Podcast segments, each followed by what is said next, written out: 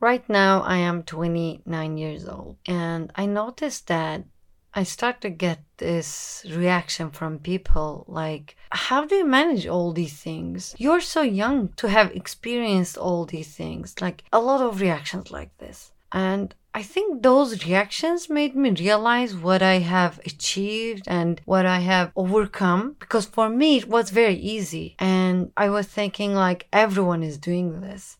I'm just a normal person. But I've noticed that it's not. It's not like that. And I want what I achieve actually is wowing people. Yeah, they're actually like, wow. Actually, this is the reason I started this podcast because I wanted to talk to you as if I am talking to those people. Like very casual in daily task routines, in the breaks, without any editing or any preparation, just as I am. So I start to think about the thing that makes me strong as I am. Because I didn't used to think like that but people obviously were thinking that I'm strong that I achieve a lot and they were like you're one of the person I got inspired most. And these sentences were like shocking me because like you're inspired by me? I know this is a little bit imposter syndrome but that's what i used to believe anyway. So I start to go deep in myself and like try to find what is that thing that makes me strong. Why are these people inspired by me?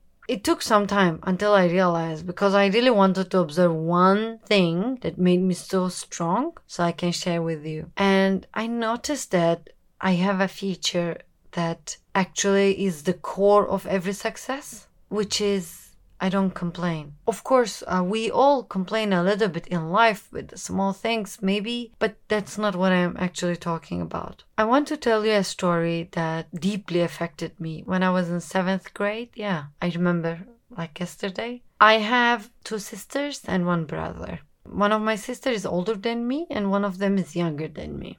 We grew up in village in very difficult conditions. My father used to work in Istanbul which is like a big city in Turkey. Maybe you know, we used to live in the village. So you can imagine four children. You can imagine my mom taking care of four children. And our financial source was from my father. Of course, he was working and supporting us as much as he could. And we used to pick up fruit and sell it. That's how we made money. So you can imagine we actually really had difficulties with the finances and clothes, um, especially clothes, because we didn't have enough clothes. So my older sister, you know, my father finds some clothes from Istanbul and he sends these clothes to us, and that's how we have some uh, pieces, but we have to share, such as if it's very um, big, which usually they were really big clothes like from adult people and it fits my sister the best and after a while she grows okay it's my time i take the clothes and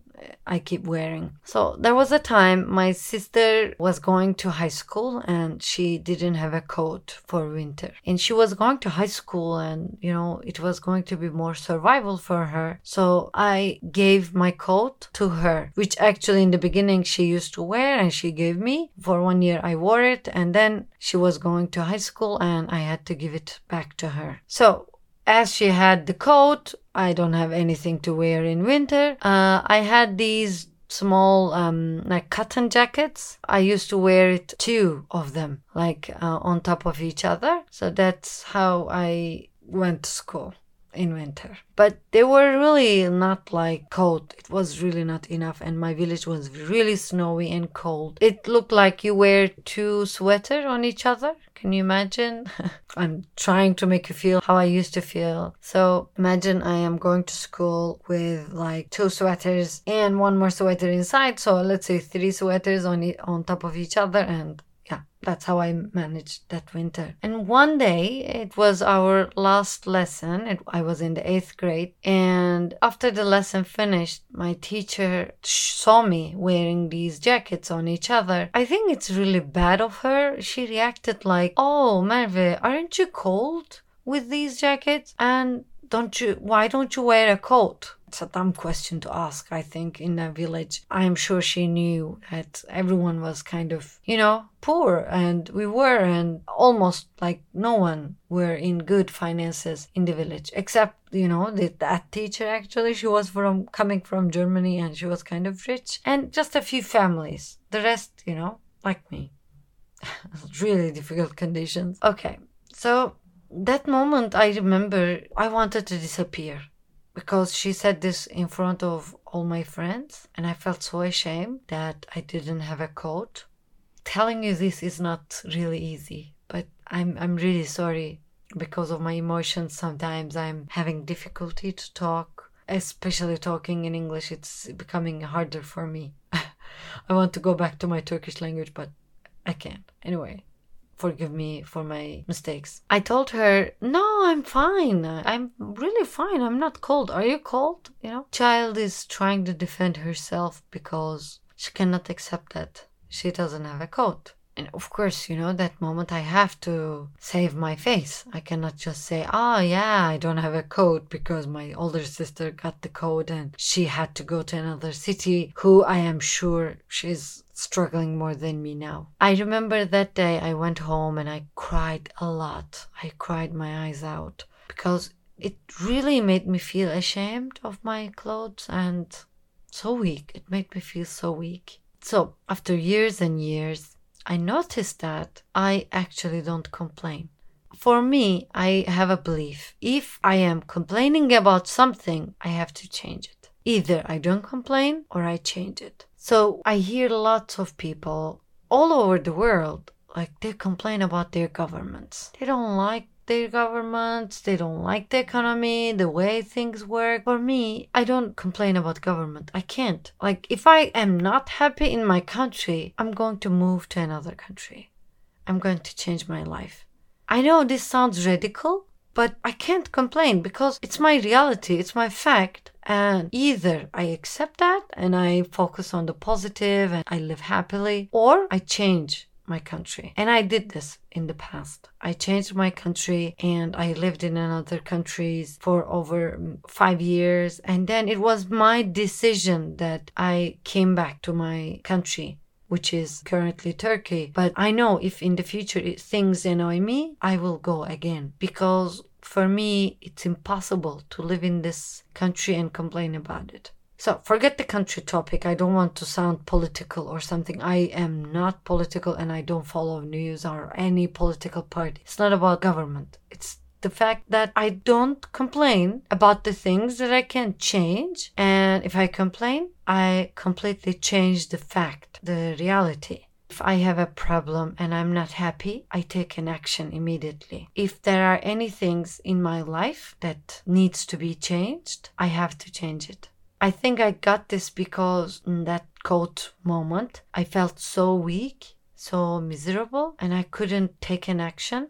I couldn't change the reality. So over the years, I wanted to take the control of my life all by myself. I was feeling so grateful when I can afford the clothes I want and the food I want and I can buy anything because I saw those days it was not easy, but I overcame. So when I became financially independent, I knew the power in my hands. I had the control and I felt so grateful for this. All my life, I am still grateful. At that time, I couldn't complain because I couldn't change anything. And I believe now, still, I don't like complaining because I want to control over it. If I complain, where is my self control? Why am I complaining and just living the same life? For me, this is unacceptable. And I see a lot of people around me. They complain a lot, a lot about the weather, about the country, about the money, finances. I understand there are lots of problems. But for example, if I have financial problems, if I believe I don't have enough money, I feel bad, I will work a second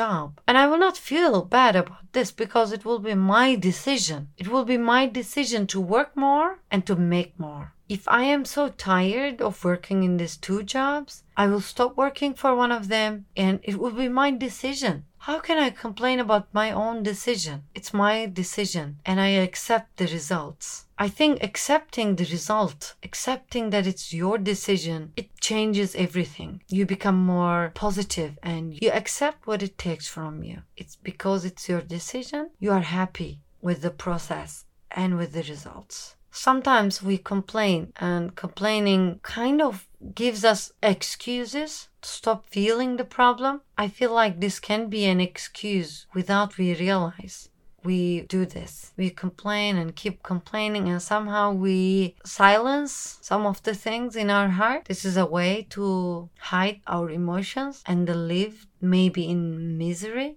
So if you stop complaining and accept what we have, actually everything becomes more powerful and people think you are so strong and you realize you are strong actually and this is the technique. Of course i'm not saying i never complain. Of course there are moments i complain and things annoy me but it's so short. I don't let it affect my weeks and months or years I know, like, if it's a radical decision, like maybe affecting your marriage or changing your country, I know it's not easy. It's not. But if you stop complaining and focus on the action, trust me, even if it takes one year, two years, you go and take the action slowly. You walk through it. So, my deep feelings and techniques that I found in myself will guide you and make you a better version of yourself. Thank you for listening to me. See you in another episode.